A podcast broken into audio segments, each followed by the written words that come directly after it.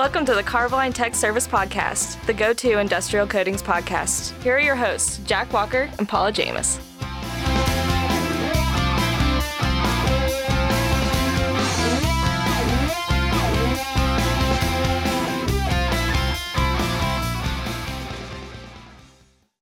All right, welcome to another edition of the Carboline Tech Service Podcast. I'm Jack Walker. With me, as always, is the Director of Technical Service. His name is Paul, and we wait for it now. Uh, Jameis, how's it going, Paul? It's going great, Jack. I've enjoyed the ability. I've spent some time. We've done a little bit of traveling now as we're starting to be able to get around, and as the podcast has come up in a few occurrences and a few conversations. And that has been somebody asked about it. I was at a softball tournament and somebody asked about it. Paula And- Jameis, yeah, Paula. Yeah, well, Paula. Yep. You're the ugliest Paula I know. That's that's what I keep telling people. yeah, so- I mean, I'll wear that badge proudly. So I think also it's time to tell everybody I did it again. I uh, I changed jobs again.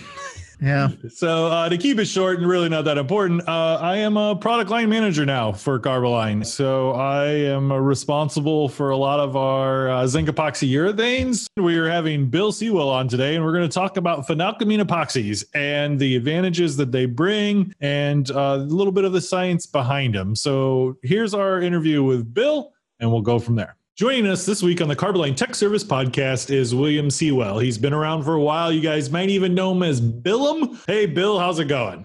Doing well, man. How are you? How are you? Doing good. We got another issue of the Carboline Tech Service podcast here. And every time we have you on over the next couple months, we want to talk a little bit about some of the different generic types and get a little sciency. You okay with that? That's fine. That'll work. That'll work. Hopefully, I'll put you better to sleep. But yeah, we can talk about that. Let your inner nerd show out a little bit. Man, I almost brought a chalkboard behind me. You know, to I figured that might be a little much, so I I uh, opted out. When we've had you on before, we, we did do a generic type talk where we briefly talked about all the different generic types of epoxies and we like flew through them. So today I want to take a little bit of time and talk specifically about one of them, and that's the phenalkamine epoxies. These are very popular in the marine industry specifically, but let's talk a little bit about what the phenalkamines actually are, Bill. Yeah, sure. So whenever you talk about phenalkamines, notice the word amine is embedded in there. So when we talk about a phenalkamine epoxy, keep in mind that we're specifically discussing the hardener side. Uh, those of you that know anything about epoxies at all know the hardener is usually some form of amine. Phenalkamine is a specific type of amine. Won't go too far into what actually defines a phenalkamine, but just know that we have some kind of aromatic ring attached to the amine nitrogen what makes an amine an amine is that nitrogen. And when we put an aromatic ring on it, that's a phenalkamine.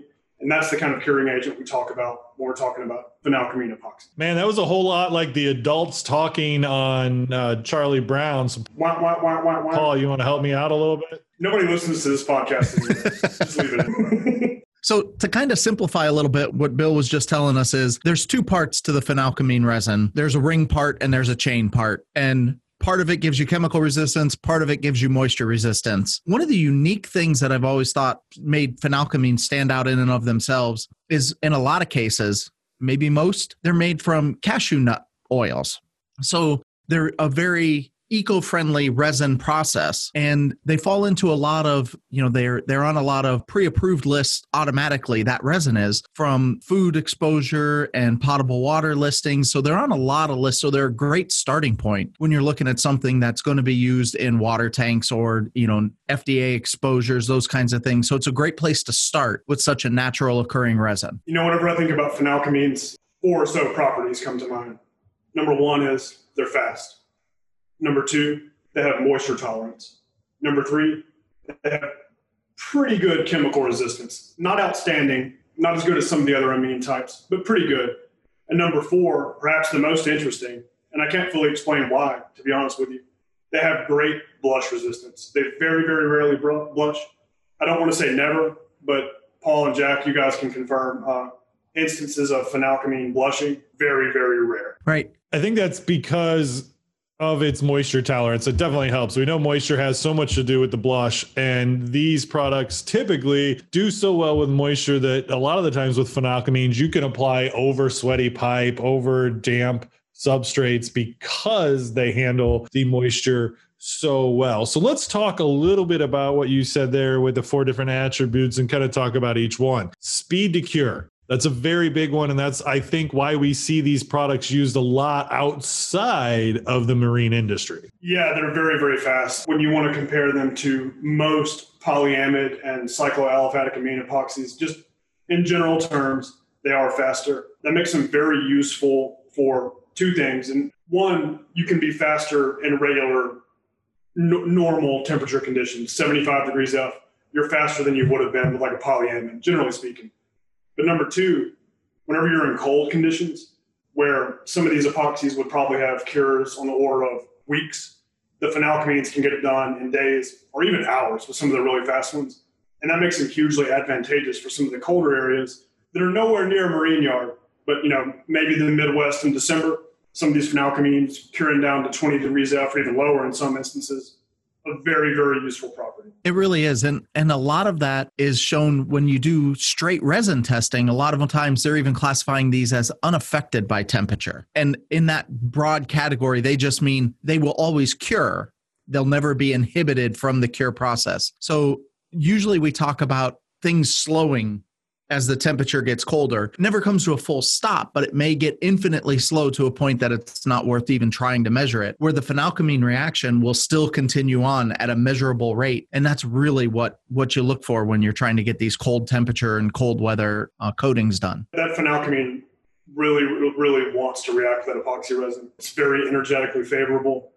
You know, all chemical reactions are affected by temperature to some degree, but less so in this case because that, that reaction is so energetically favorable that it'll happen under almost any condition. So then when we look at some of the other attributes, you talked about the moisture tolerance. So let's get into that and talk about how moisture really doesn't affect the cure of the phenalkylamine epoxies. Yeah, it, it, it, really doesn't to any large extent. This is incredibly useful. I think you or Paul, I can't remember which, mentioned sweating pipe. Very common condition in industry. Good luck getting an operator to shut down a, an actively sweating pipe that's in service. It's just not going to happen but these things still need to be painted. Phenalkylamine epoxies really, really show their usefulness in that scenario, especially the phenalkylamine mastic epoxies, the ones that have a lot of surface tolerance and the moisture tolerance of the phenalkylamine. Those products are pretty much tailor made for sweating pipe. And, and very few other things will actually do that. There are some other products, but it's sort of getting lucky when it works. But the phenalkylamine mastic epoxies are absolutely perfect for that. They work surprisingly well. They can tolerate more sweat than you would actually think.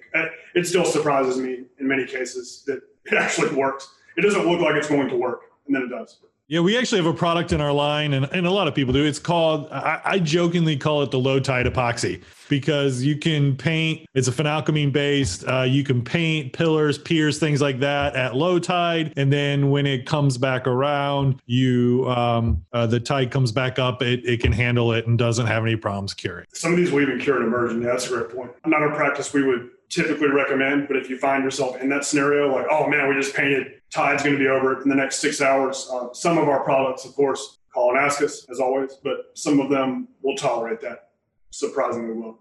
All right, guys, I want to talk to you about Phenoline Tank Shield. This lining is designed for the internals of tanks, valves, and pipes. It is good in a wide range of chemical commodities. It's good for potable water, it's good for fuels, oils, all of those services it is incredibly great for. You get plural component performance out of a single leg product that's huge and it doesn't have any solvent in it. So that's the Phenoline Tank Shield guys. You definitely need to check it out.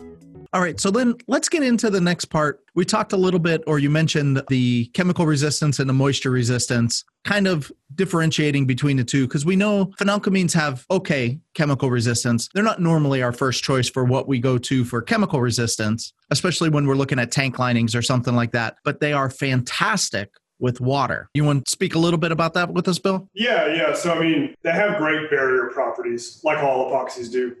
And it just so turns out that that barrier protection they offer is sufficient for lower aggressiveness exposures, water, brine, some dilute solutions, chemicals that are not particularly acidic or caustic.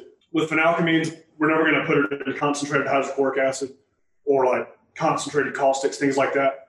But the more dilute solutions that don't have extreme pHs, there may be salty, briny, maybe other kinds of salt that are not necessarily sodium chloride. They work great for that. And as you know, Paul, we have a lot of or several phenalkylamines that we offer that can go in potable water that are rated for potable water. So they at least have a small enough amount of leaching to be suitable for potable water as well. So, and when we talk about those three different factors, it's also, like I said earlier, kind of natural to see why these products do so well with blush. You know, blush is usually a reaction between cold temperatures, moisture, and the coating. And we just said phenalkylamines are good with cold temperature, moisture. So, let's talk a little bit about that. Yeah, so it's hard to to point exactly to why, but that definitely has something to do with it, Jack. I don't want to lie and say I know the exact mechanism. I don't. I'm sure there's some guy out there, even nerdier than me, figured that out and written the paper somewhere. Charles Munger. But yeah, know. that's right. Yeah, jokes on him though. Nobody's going to read that paper, so uh, he wasted his time. Anyway, anyway, we, we, we, know we know empirically. Yeah, it, it, this, hey, this podcast is so important. We challenge Munger right here on this podcast. But um, that's uh, Bill Sewell, ladies and gentlemen. Send all hate mail to Bill at Carboline, 2150 Schuetz. Come get me, Charlie. Come get me. Um, yeah, but as far as the blush resistance goes, those of you that don't know, um, that maybe haven't heard prior episodes of the podcast where they talk about blush, uh, blush is when an epoxy cures, you get this sort of weird oily film that forms on the surface. This can be highly inconvenient because it looks ugly. And in certain services, you really don't want to get that blush in the commodity. Maybe we're talking about a lining service or something like that. Blush can usually be removed, but it's fairly labor intensive to get rid of. Phenalkylamines are great because they very, very, very rarely blush. And that's just one less concern you have to deal with, especially if you're going to top coat, because you would have had to have removed that blush to apply a top coat. With a phenalkylamine, not an issue. Absolutely. So I guess that kind of that kind of wrapped it all right back to the beginning. It makes it a fantastic primer and intermediate coat specifically because you know it's moisture resistance low temperature fast cure resistance to blush it makes it a great primer and intermediate coat and then its water properties and its resistance to water solutions make it a fantastic top coat it really is a, a great epoxy coating for a lot of services it's just one that you want to keep you want to keep it in your back pocket it's got its place in the market. It's got other places where it doesn't do so well. We would never put it, like Bill said, in tank linings with concentrated acids or caustics. But when we're talking about water solutions, it's a fantastic option. And that's why you see so much of it out there on specifications. Uh, phenalkylamines are also great maintenance and repair uh, products as well because of that quick return to service. You know, they cure so fast. And that's usually when you're doing a primer in a uh, maintenance and repair situation, you're usually doing small spots. So as a painter, you don't want to wait around all day to be able to put your top coat on. So phenalkylamines will help you with that. They'll help you with any kind of shot throughput. They really do have a lot of the better features of the epoxies. When you look at the epoxies, really one of the main reasons you would go away from a phenalkylamine is if you were looking for better chemical res- resistance. Yeah, I completely agree. I think constructability is the buzzword that we, we, we need to describe. Yeah, it's uh, it's easy to do, not terribly condition dependent. It's fast, low labor costs when you talk about blush and things like that. Um, they're really highly, highly constructible. They're also relatively inexpensive as well. They're not necessarily the cheapest technology, but they're not the most expensive by any means, any in any way. So they're they're really great for primers and intermediate coats, like Paul said, and uh, maintenance and repair. So, Bill, thank you very much for coming on and talking to us about the science of the phenalkylamine epoxies. Yeah, no problem, guys. Thanks for having me. Anytime. Next time, I guess bring me back and we'll bore people to death with another resin type, right? That's right. Yeah, and I told Paul, and maybe I'll do this by the next time that uh, that I think you need a theme song, and, and I hear Rawhide, but at the end of Rawhide, it's Bill. Um, man, I'm gonna have to. I don't know, man. I'm gonna need to be a little more masculine to live up to that song, man. Those are big shoes. yeah. All right. Well, for Paul, for Billum, and for myself, we'll see you next week, guys. Thanks, guys. Appreciate it. Have a good one. And so, for the Carboline Tech Service Podcast, I'm Paul. And I'm Jack. And we'd, we'd like, like, to thank, thank you for your support. support.